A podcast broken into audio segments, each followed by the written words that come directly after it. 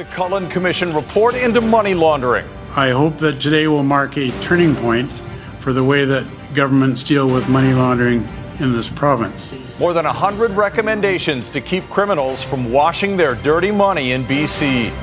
No let up in the long lineups for passports. What the government is doing to take the guesswork out of wait times. And the futile fight against high water. The creek was just pouring into my yard. The local state of emergency and major cleanup in the interior. You're watching Global BC. This is Global News Hour at 6. Good evening and thanks for joining us. Sophie is off tonight. The Cullen Commission presented its report into money laundering in BC, making more than 100 recommendations to crack down on it. Here are the key takeaways. Cullen recommends establishing an independent anti money laundering commissioner who would provide oversight. He also recommends establishing a dedicated provincial money laundering intelligence and investigation unit. Law enforcement bodies have to make better efforts to follow the money and pursue charges. Seizing assets from criminals must be pursued more vigorously, and there should be more effective regulation of mortgage lending. We have team coverage of the systemic and political failures that allowed billions of dollars in dirty money to flow through this province. We begin with John Hua who has been following this story closely for more than three years. John. That's right, Chris. Three years and $15 million later, and now we have this 1,800 page final report.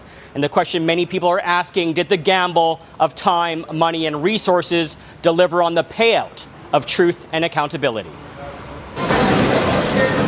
as bags of dirty money were brought into BC casinos and the stacks of $20 bills piled up onto the cash cage counter. There was also mounting evidence and multiple warnings. It was criminal cash.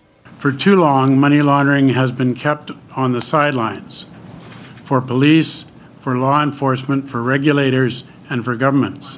Commissioner Austin Cullen releasing his public inquiry report into money laundering in this province. And the failure to stop the flow of illicit funds extends far and wide. But to a large extent, the dirty buck stops here. Money laundering has rarely been given priority. Uh, too often, it has been largely ignored. Cullen stating provincial ministers responsible for gaming at the time were all made aware of the concerns but failed to do more. The commissioner singling out public statements made by Rich Coleman in 2011 after the head of BC's Proceeds of Crime Unit sounded the alarm that dirty money was flooding into casinos. He did not agree with what I had said, and further, that he had uh, spoken to my superiors and they agreed. Yeah, I probably went a little too far out with that answer. Cullen stating they posed a real risk of misleading the public into believing that there was no basis for concern about suspicious transactions in the province's casinos, at a time when Mr. Coleman had good reason to believe that there was cause to be worried. Was there a government failure to act? Yes. Was it corruption? No. None of those failures were motivated by uh, the hope of personal, financial, political, or, or some other type of gain the BC Lottery Corporation bearing the brunt of much of the blame for not heeding the warnings and instead focusing on a counter narrative. The report states they stood by and permitted BC casinos to accept vast sums of illicit cash. BCLC's approach reflected a completely unacceptable and unreasonable risk tolerance. I think there was a lack of will uh, that um, that underlay uh, BCLC's um, approach to the, the question. Within the 101 recommendations made by the Commissioner to address ineffective FINTRAC oversight and under resourced policing, the proposed appointment of a BC Anti Money Laundering Commissioner and dedicated investigations unit. The province can no longer rely on or wait for federal responses to address this problem. A more strict source of funds requirement on buy ins at BC casinos is also being recommended. And while money laundering was determined not to be the cause of housing unaffordability in this province, better reporting measures are needed in the mortgage lending industry and other sectors. Law enforcement and regulators will need to be focused and committed to change. Because one thing the Cullen Commission has made clear criminals are always looking for new places for their dirty money to flow. Now, while the commissioner pointed out several failures in the system and an overall lack of will to ask, when we asked him what he thought drove it, was it incompetence? Was it greed? Was it willful blindness? He did not have an answer. Now, Global News also spoke to some of the whistleblowers that were key in triggering this public inquiry in the first place. One word they used to describe their reaction to the findings was gutted. Chris? All right, John, thanks very much for that. And of course, many did wonder if politicians in charge at the time would face more blame in the Cullen Commission report. As you saw, it mentions Rich Coleman. It also mentions Christy Clark, Shirley Bond, and Mike de Jong with no evidence of corruption. And as Richard Zussman reports, that is not the political accountability many had hoped for. A failure to act. I think the government took reasonable steps, but not uh, sufficient steps. Concerns raised about former Premier Christy Clark and former gaming ministers Rich Coleman, Mike de Jong, and to a lesser extent, Shirley Bond.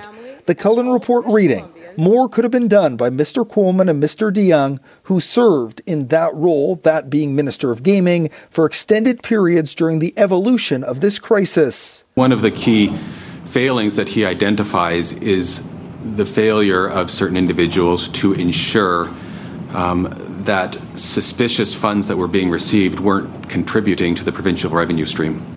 A fine line emerging between not doing enough and corruption, but in Cullen's mind, a clear distinction. While he found failures, he did not find they were motivated by a corrupt purpose. I'll say frankly uh, that as a politician, I wouldn't be satisfied with a sash uh, awarded by the commissioner that says not corrupt um, I hold myself to a higher standard. On Christy Clark, the commissioner finding she knew about suspicious behavior back in 2015. The report reads Ms. Clark failed to determine whether these funds were being accepted by the casinos and in turn contributing to the revenue of the province, and failed to ensure such funds were not accepted.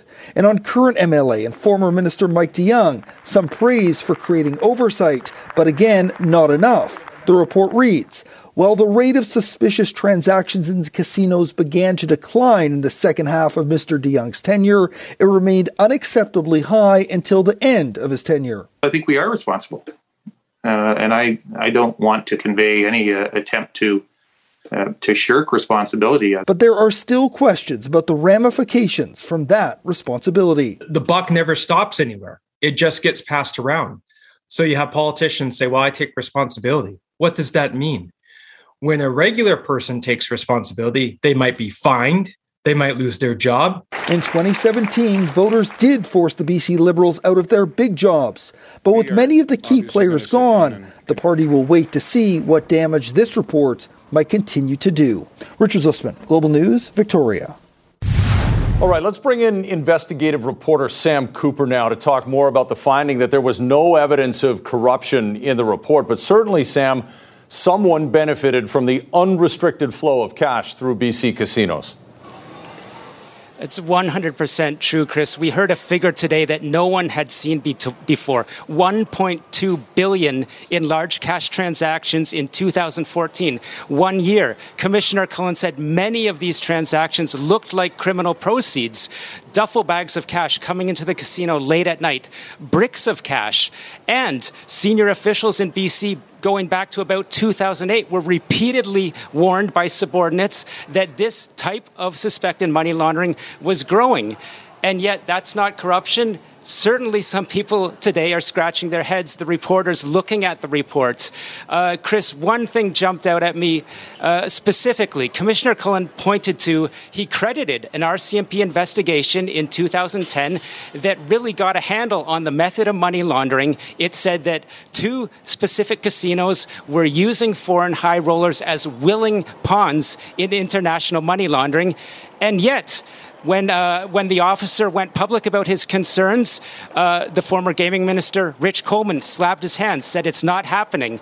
Commissioner Cullen had a different view. He said Coleman's comments posed a severe risk of misleading the public and could have impeded an RCMP investigation. So it's left to the public to ask is that a form of corruption? And we'll continue to do that. Thanks very much, Sam Cooper, reporting in Vancouver. Thanks, Sam. The federal government has launched a new online tool to help would be travelers plan ahead. It shows estimated wait times at passport offices, and spoiler alert, they're bad. Aaron McArthur has more on a system overwhelmed and how the government is working to clear the backlog. The lineup of lawn chairs snakes around the shopping center.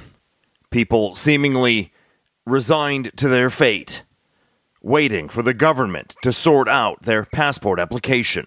I came here this morning at 6 a.m. to get in line. There's over 100 people. Applications mailed in March seem to have vanished into thin air. The government says it's working on the problem. 600 new hires since the beginning of 2022 and 600 more people reassigned to help deal with the backlog. Now the government is providing wait times for walk ins on their website. In Vancouver and Richmond, it's six hours on Wednesday. Surrey, only four. A government like our government, within six months, can maybe marshal some resources and get things going. Uh, in six months, I think it's not a quick timeline. According to the government, more than 360,000 passports have been processed since the beginning of April. 2022 could see as many as 4.3 million Canadians with new travel documents. I've been dealing with this for three months, and you know I've gone through being angry, being frustrated, to almost uh, not caring anymore, and and it's it's uh, yeah, it's been it's been crazy. Despite the delays, Service Canada says 72% of people receive their passports within 40 business days. At specialized sites where passports are printed, the government is issuing documents to 96% of people within 10 working days. Little comfort for the rest of the crowd, forced to camp out for days at a time. Aaron McArthur, Global News.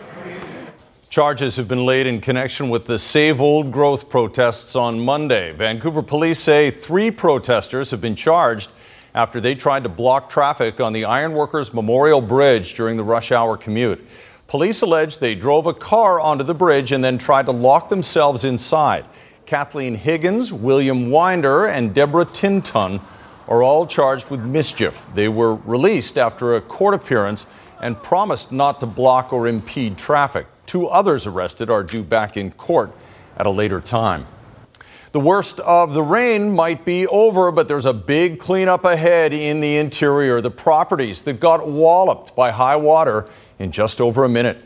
New developments in the case of an Okanagan Falls man accused of repeatedly attacking his neighbors. The plea for help from his desperate family coming up. And up, up, and away for a family on a flying adventure. How their endless vacation is really a gift to others. That's later. But right now, water is now receding in parts of the interior, but there are fears a Kelowna woman may have been swept into Mission Creek at the height of the flooding. While the search for her continues, some communities are trying to prepare for the possibility of more rising water. Kristen Robinson reports. Search and rescue teams and RCMP sweeping Mission Creek again for any sign of a woman who went missing during high water. We have teams going up and down the side of Mission Creek, Creek in case this person has fallen in, but there RCMP are also investigating to see that this person may be somewhere else. 31 year old Chelsea Cardno last seen leaving her Kelowna home at 8 a.m. Tuesday to walk her German Shepherd near the Mission Greenway. Cardno's vehicle later found in the area, but there's been no sign of her or JJ the dog. Nearby, homeowners are cleaning up after Mission Creek spilled its banks following significant rainfall. We knew that we were in for trouble. Jamie Ravinsky normally manages groundwater with pumps, but this time they weren't enough to protect her lower mission home from Tuesday's overnight torrent already it was already all the way up to the house and the creek was just pouring into my yard it's never come over the top of the wall so we broke records here this is the first time in history it's come over top of the wall and it's not over yet. Up to 10 more millimeters of rain is forecast through Thursday, along with rising temperatures. We still have the snow melt to come, and then we have uh, one or two nice days, and then we have about another week of more rain. So we don't know how much more, but there is going to be more. Parts of the Shuswap under a flood watch. Shuswap River breached its banks, flooding and closing Enderby's Toohey Park. High water levels expected to keep rising, with Shuswap Lake reaching its peak Sunday or early next week. We're looking at um, peaking about 349 meters, which is a, a pretty high level. Those living in flood prone areas preparing their sandbag defense. In Lumby, a localized flooding alert remains in place after several creeks overflowed during Tuesday's downpour. It's getting worse every time it happens, and it's getting more frequent. Kristen Robinson, Global News. Isn't that the truth? All right, let's bring in meteorologist Yvonne Schalle for more on what we're seeing in the immediate forecast and what the risk is to those potential regions. There. Yeah, and the southern interior is a big concern. Right now, at this hour, we're actually still tracking some thunderstorms. We can see that extending into the southeastern corners, the central and the northeastern corners of the province. So there's lots of instability when we see the risk of thunderstorms. We could see intense downpours in a, in a short period of time, and that's a big concern. I wanted to push this ahead towards tomorrow. It'll be a similar weather story, so we'll follow that from the northeastern corner, central, and southern half of the province. And that risk of a thunderstorm is also going to give us that potential for more rainfall and increase increase the snowmelt across the region. Flood concerns. This is the latest from the BC River Forecast Center. The areas under the in orange, rather, that's the flood watch. They may exceed Bankfull, the Quesnel River, North and South Thompson included within that. All areas in yellow, we've got a high stream flow advisory, and that extends in towards the Elk Valley. We will continue to watch this as river levels continue to rise. We haven't quite seen the peak, but this will likely take us towards the end of the week, potentially in towards the weekend as well. All right, I'll have more coming up along the south coast. We've got a wet one out there. We're tracking some rainfall more coming up very shortly. Chris? Sure looks like it. All right, thanks very much, Yvonne. We'll check in later. Conservation officers are pleading for help to locate an injured bear spotted near a highway in northern BC. Check out this photo taken by a passing motorist. It shows a grizzly bear with a gash on its head. That's actually a broken off arrow stuck in there. The animal was spotted just off Highway 37 North. The BC Conservation Office Service is asking anyone with more information to call the Report All Poachers and Polluters, the RAP line. Just ahead, tips to take advantage of price matching. If you end up saving $20 a week, it can mean a huge difference in the long run. Consumer Matters shows you how to save even more than you might expect. And the local pride group that just got an apology from the Catholic Church. Traffic has eased off pretty well in both directions over here at the Pattullo Bridge, with most of the congestion on the Columbia Street on ramp to head south. Get best in class protection and savings with BCAA Insurance. Learn more at bcaa.com. I'm Trish Jewison in Global One at the Pattullo Bridge. Attention. Need the latest info on budgeting, personal finances, taxes, affordability, or any other money issues in this pricey province? Then get informed. Andrua examines Consumer Matters on Global News. With inflation at its highest in more than 30 years, almost everyone is looking for ways to save money. Consumer Matters reporter Ann joins us now with how price matching can help you keep more of your cash, Ann. Thanks, Chris. Price matching is often offered by retailers pretty much as billed. Stores will match the lower advertised price of an identical item from a competing retailer. While there are rules, it's generally an easy way for consumers to save more on groceries and other more expensive items like electronics or furniture. Now, while many retailers have dropped the practice of price matching, select stores will still reduce their price to match or even beat the price of the same product offered by their competitors. Personal finance expert Barry Choi recommends using apps like Reebee, which allow you to scan online flyers from different retailers. It allows you to search by store and product to see what's available. Once you find the lowest price for an item, confirm with the store you're going to visit if it will price match and have proof of the competitor's lower price. For example, the digital or physical flyer or the website on your mobile device. Price matching in general can save you time and money. Instead of going to several different stores to get the cheapest price, you can hit one store that matches prices and hopefully get everything you need at the lowest price without the extra travel expenses. It may not sound like a lot, but if you're trying to, if you end up saving twenty dollars a week, it can mean a huge difference in the long run. You know, reading the policy or the fine print is always the most important thing because the last thing you want to do is show up the store, try to price match, and then find out number one, the store doesn't price match, or number two, that the item you're trying to price match does not qualify. In some cases, having the physical flyer is important as some retailers will only match prices on items available in store. Other stores will only match prices for stores that have the item in stock. So if something is only available online, you may not be able to price match. Every retailer has a different price matching policy, and you need to be aware of the rules for each store. Some stores will allow you to price match before making the purchase, while others will refund the difference if you find a lower advertised price within 30 to 60 days of your purchase. It's also important to remember price matching typically applies to items advertised in a flyer. Also, check the privacy policy when downloading any app.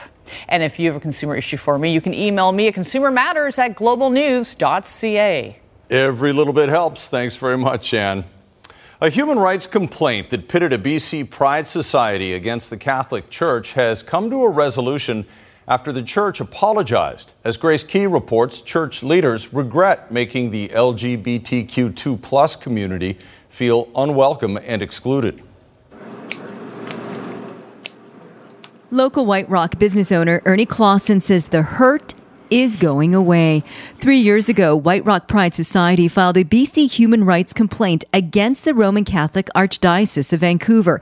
It's now ended with an apology from the church and commitment to move forward. I think the, the turning point was when um, the church came to us and said, you know, can we talk about this? And can we, can we come to a point where we uh, perhaps can come to an agreement?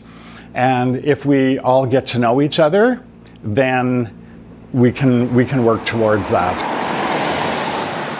In April 2019, the Pride Society wanted to rent space for a fundraising gala at a community center owned by the Star of the Sea Parish. They were denied. The society alleged discrimination based on sexual orientation.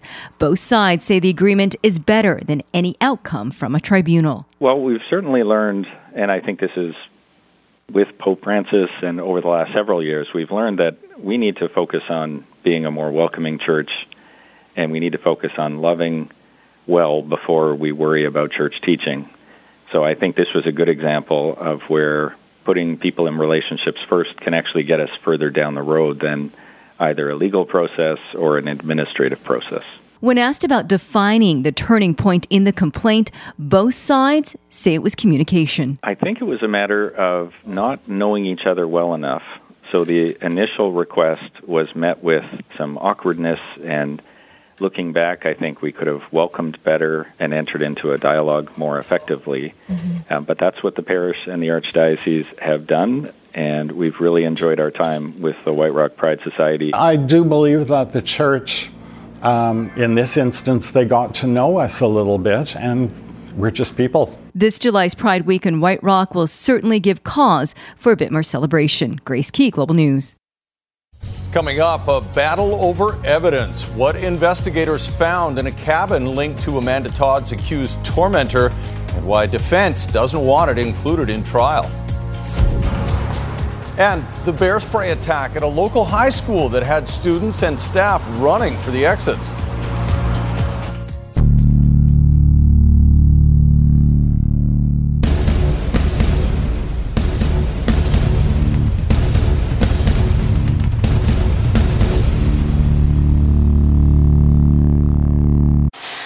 Delay for southbound traffic here tonight to the Massey Tunnel. There's this police incident completely off to the side, but everybody sees that and they're slowing down to take a look. Through a charitable partnership between Kermac Cares for Kids and Surrey Memorial Hospital, when you choose Kermac Collision and Auto Glass, you also support the Surrey Memorial Children's Health Center. I'm Trish Jewison in Global One, high above the Massey Tunnel. The man who randomly stabbed a Mexican tourist in a downtown Vancouver Tim Hortons early this year is going to prison. And a quick warning about the video we're about to show you. It's quite disturbing in nature. The attack, which was caught on security cameras, is one of a number of incidents that raise concerns about an increase in random violence in the city. 28 year old David Morin, who has a long history of violent crime dating back to 2012, has pleaded guilty to aggravated assault. He's been sentenced to three years behind bars. The victim was critically injured but survived.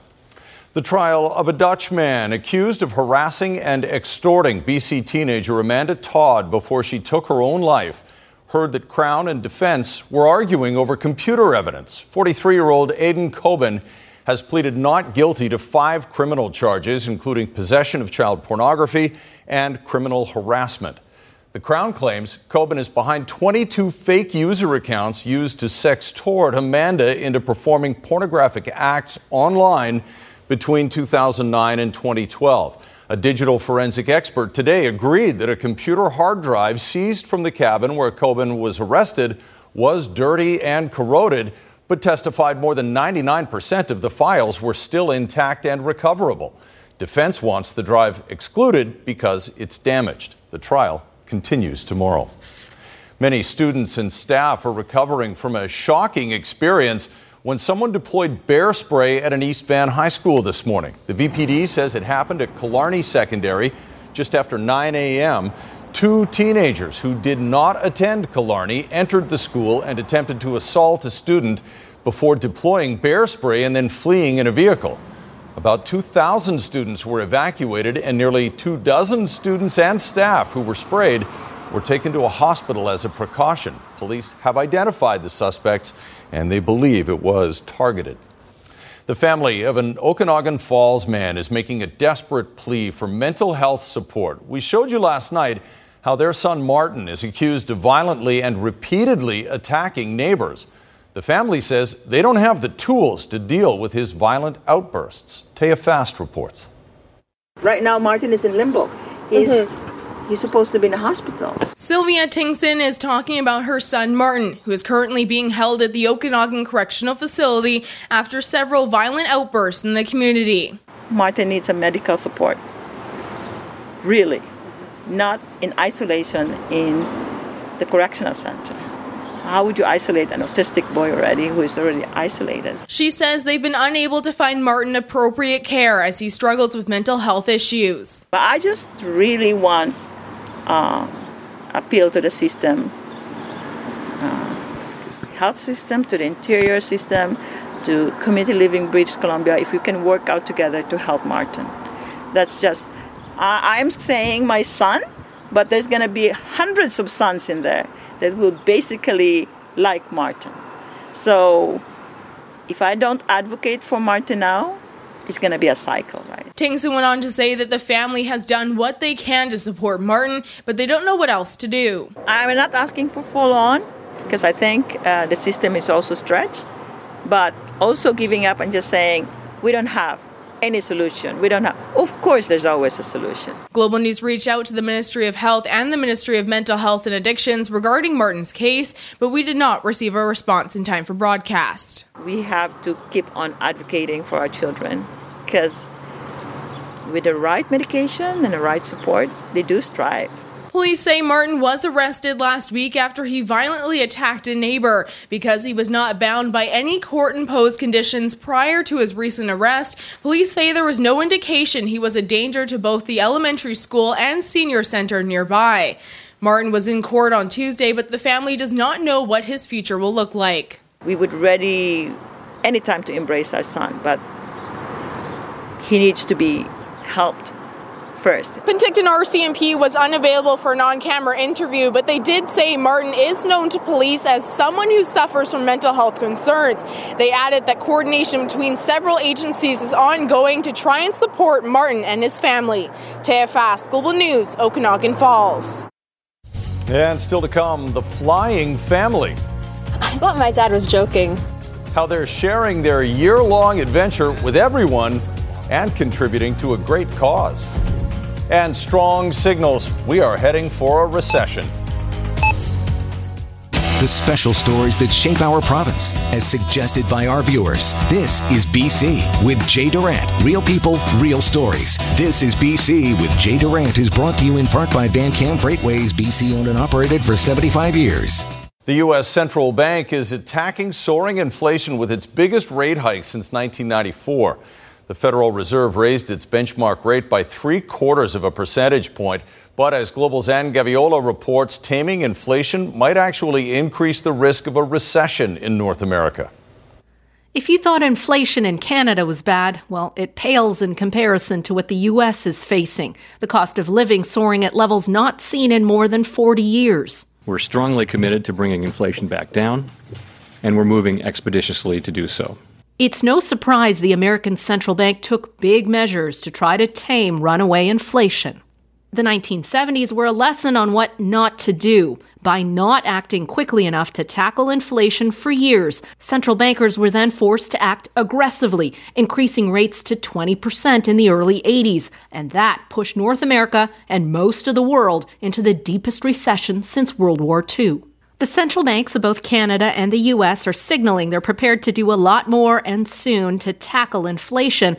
But there's concern that by targeting the rising cost of living, which shows up at the pumps, the grocery store, and everywhere in between, the US could go into a recession and Canada could follow. Bond and stock markets suggest that's in the cards, but economists are divided on whether or not it will come to be.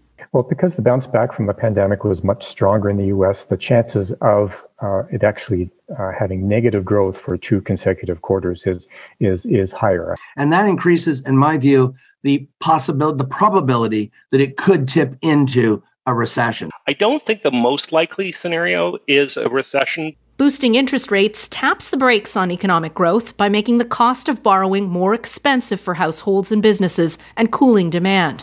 But an economic downturn, which could come this fall, typically takes a toll on employment, household incomes, and the housing market. We've already seen a calming of the real estate frenzy that took over during the pandemic with ultra low interest rates. Economists say people who took on variable rate mortgages they may not be able to afford soon is a real concern, and so were households that were hit hard by COVID restrictions low income households probably didn't save very much and they're they're really feeling the brunt of the the the rising cost of living. Anne Gaviola, Global News, Toronto. Prices go up, interest rates go up and the rain comes down. And that's why we brought Yvonne in right now to tell us when it's going to clear out of here again. Yeah, great segue because that is what we're tracking rainfall, but it is just a blip in the forecast. It's not a complete washout for tomorrow. And I'll show you why in just a moment and more on what we can anticipate for a timeline. Here's what we're tracking though. We've got light rainfall reported out of the airport. Temperatures are sitting at 15 and an easterly wind at 15 kilometers per hour. It's the green. That's the swath of moisture that we're seeing right across the board. Heavier for a few spots, extending along the west end right now. We're seeing it into the Fraser Valley and across the island as well. And this will continue overnight with this weather maker along the south coast, but then it'll ease off as we get in through the afternoon. We've got that risk of thunderstorms still continuing. We've got lightning strikes just popping up into the southern interior, central, and even extending into the northeastern corners of the province. Now, the plan for Metro Vancouver, it'll be cool. Overnight tonight will be down to 11 degrees. A bit of a soggy start for a Thursday morning, heading out for work or school. But then by the afternoon, we'll be seeing a clearing on the way. We've got some sunshine in the mix and temperatures warming up with highs up to 18, right around the average for this time of the year. Areas of concern, though, will be for the afternoon and early evening. The northeastern corner, central and southern half of the province will be tracking that risk of thunderstorms popping up across the region and will continue to be on flood watch for all areas, especially for the southern half. We can see that with the flood watch for the Quesnel River, the North Thompson, and the South Thompson over the next few days, where it may exceed bankfull in all areas. In yellow, once again, is underneath the high stream flow advisory. Inland tomorrow, we'll see that risk of thunderstorms. The northeastern corners hanging on to that instability. The southern half through the day for tomorrow. Temperatures, though, for Kamloops still getting up to around 20 degrees, but it's the afternoon and early evening that'll be the concern. A cool day for Whistler tomorrow. Now, for the Fraser Valley, areas tomorrow through the afternoon and evening, we'll be looking at that risk of thunderstorms and then highs anywhere between 18 and then 19 degrees. So we are going to be tracking some instability for tomorrow. It eases off through the afternoon. Looks to be dry, though, through the day on Friday. Chance of showers popping up late day Friday, the start of the weekend. The latter half of the weekend, that could change, though. Looks to be the bright spot so far with highs up to 19 degrees. All right, tonight's weather window. A beautiful shot. This one captured in Coquitlam at Como Lake by Jamie. Chris. Great spot there. Okay, thanks very much, Yvonne. Squire Barnes joins us now with a look ahead to sports, and um, things did not go so well down I 5 well, in the old. That's what, what did you call it? Well, the I rivalry. Yes. yes, but it hasn't really been much of a rivalry. No. In the last five years. The Whitecaps haven't beaten Seattle since 2017, and uh, yesterday, yeah, it was pretty ugly. Pretty ugly. Everything that could have gone wrong went wrong. Yes, indeed. Four goals against nothing for the Whitecaps. They didn't even get a shot on goal, I don't think. Anyway, after feeling so good about themselves, now the Whitecaps are wondering what the heck went wrong. Time to regroup. All right, thanks, Squire. Also tonight, Five in the Sky, the flying family that's delivering goodness to children around the world.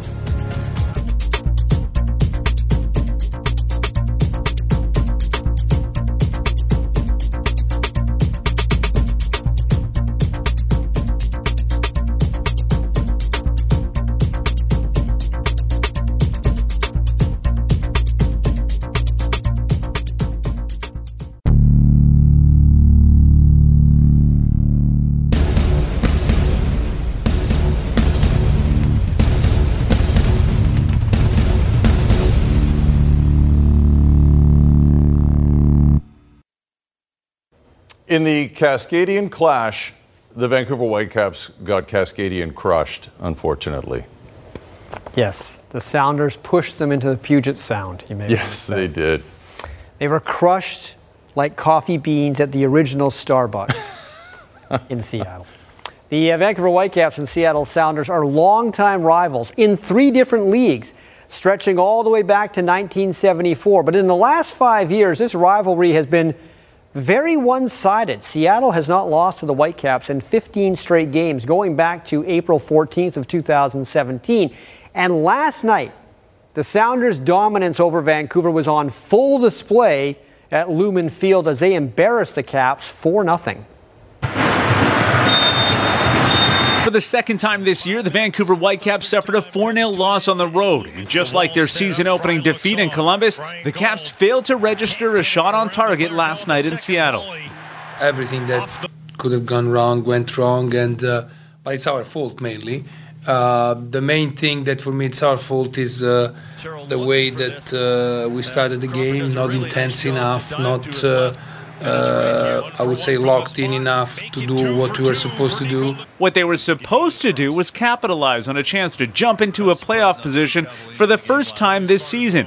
Instead, they watched their Cascadia Cup rivals leapfrog over them and three other teams to get into seventh place in the West. If we are not uh, uh, performing at the top of our skills, uh, mm, we we're gonna we're gonna lose uh, against every team. That's the thing. And uh, while uh, when we do it like we did in the last games, that we are totally focused on the task, uh, it's uh, it's hard for everyone to beat us. In the past month, the Caps have had heroes step up to rescue a result in the dying minutes. Tosaint Ricketts grabbed a 90th minute winner against Toronto. Erik Godoy scored to avoid a loss to San Jose. Lucas Cavallini converted from the spot in stoppage time against Dallas. And Ryan Gauld did the same against Real Salt Lake. That's a total of seven points earned in the final minutes of a match. Take away those, and the Caps would be last in the league with just 10 points this season. Fortunately, they did fight to the end in those matches because it looks like they'll need to show that same resilience to rescue this season. And maybe last night's performance can be a reminder of what it takes to make the playoffs. Just, it's one of those nights that, you know, you want to forget, but we're going to need to look at it, see what we've done wrong. Um, and yeah, just, we can't repeat that performance. Okay, tomorrow afternoon we are going to find out if BC Place will be hosting games for the World Cup of Soccer in 2026. The feeling is Vancouver will be one of the cities that will be part of a three country hosting job, with the U.S. and Mexico also getting games.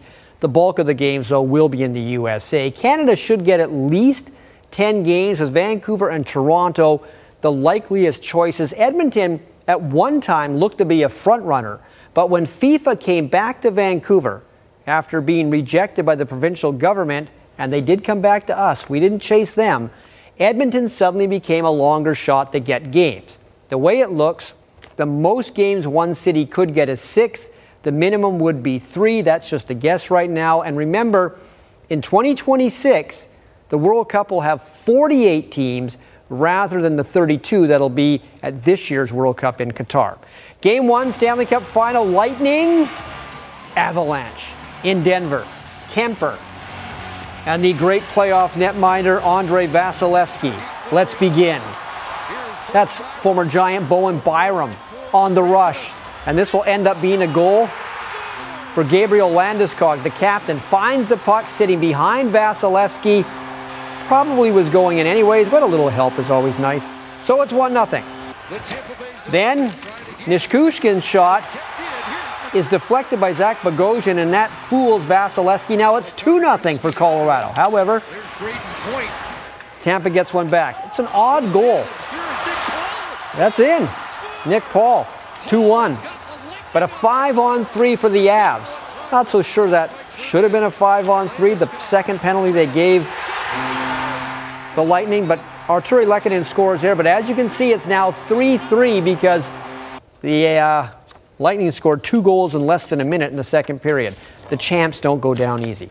Uh, Gary Bettman says NHL revenues will be higher than ever before when this season is over following the Stanley Cup final. They figure at least $5.2 billion was brought in, and it actually might be a little higher than that when all the pennies are counted.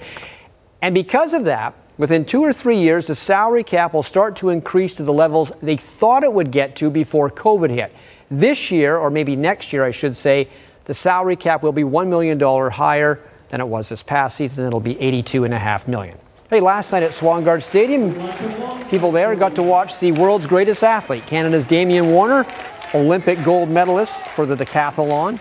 Ran a couple of events last night the long jump, which he won, and the uh, 110 meter hurdles, which of course are all part of decathlon events.